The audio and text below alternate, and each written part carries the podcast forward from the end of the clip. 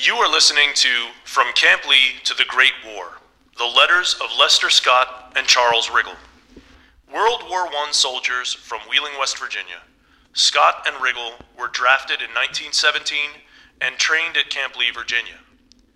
Lester Scott served as a wagoner, mule team driver, in the 314th Field Artillery Supply Company, Battery A, 80th Blue Ridge Division in France. Dutch Riggle was a private first class with the same unit. These are their letters home.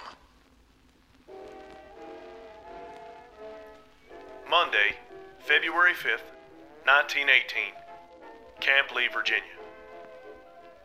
Dear Sister, Thought I would write you a few lines just to let you know I am well, and I hope you are all the same. I am looking for another letter from you soon. I will get out of here next Monday. I don't know whether to come home or not. I hate that long trip and the idea of getting to stay only two days. I am sure I will be back soon anyway. But if you want me to come, let me know, and I will come along. As long as you know I am well, you don't need to worry. You may think because I have been in the hospital so much that I am not well, but I haven't been sick since I have been here. There are nearly 75 in this little field hospital with mumps, so you can imagine what is in the base. It is 10 times as large as this one. I expect more. I see by the morning's paper that the rest of the West Virginia boys are going to Camp Meade. I'd rather be there than here. If I were back on the farm now, I wouldn't be afraid of having to leave. You will see I am right. Tell Jim that he never needs to be afraid of having to leave. I would rather be here than on the farm if it wasn't so cold. And I guess it it just gets as hot in the summer as it does cold in the winter. I remember of Frank Kimmins saying he was at Norfolk one time when it snowed and it didn't lay on but half a day. I think it must have been in the summertime. Norfolk is only a little way from here. I was thinking of something yesterday that Frank Rhodes told me about camp life. He sure knew what he was talking about. I would like to talk to him now. If I come home, I'm going over and see him. He is as sharp a fella as there is around in that community. I wish now I would have minded him, joined the Knights of Pythias. I'm anxious to get out and see Dutch, see what kind of time he had at home. I believe he likes it better here than he does at home. Moore Pattinson is in the same regiment I am in. He is a first class bugler. I've never got to talk to Gene Woods yet. I will see him when I get out. Do you remember the fight him and I had when we were kids going to Sayers School? I can remember it well. I haven't seen JBH for some time. You can judge what kind of fella he is by the letter wrote to his mother. I guess you saw it. I will bet Jim could at least. He is too inquisitive. He never learnt much from me. He is in the same battery Dutch is. I would like to be out and take a horseback ride. I see the officers riding by here. I believe Bill is just as good to ride as any they have here. I suppose you don't know what is meant by saluting.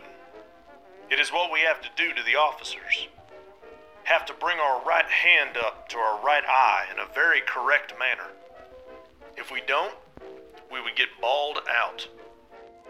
I suppose Dutch will tell you all about it. I've never been bawled out yet. Our lieutenant told Pasco, the fella in the mule skinner group that looked so squinty that he was nothing but a damned bonehead.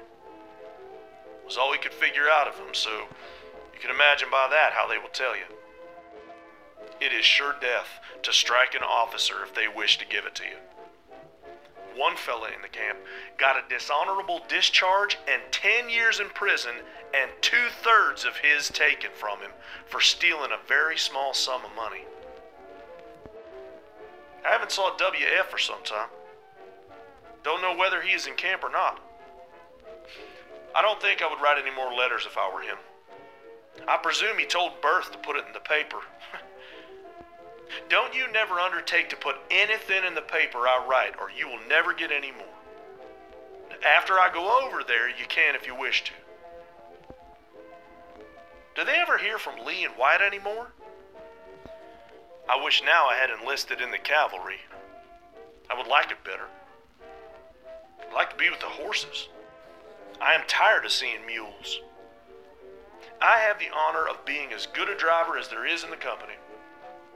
I haven't drove any for five or six weeks. I think we will have the truck soon. I guess Dutch will drive a truck, or at least he qualified. Dutch is liked by all the boys in his company. Well, I guess this will be enough for this time. So, goodbye. Answer soon. Watch for good news from me.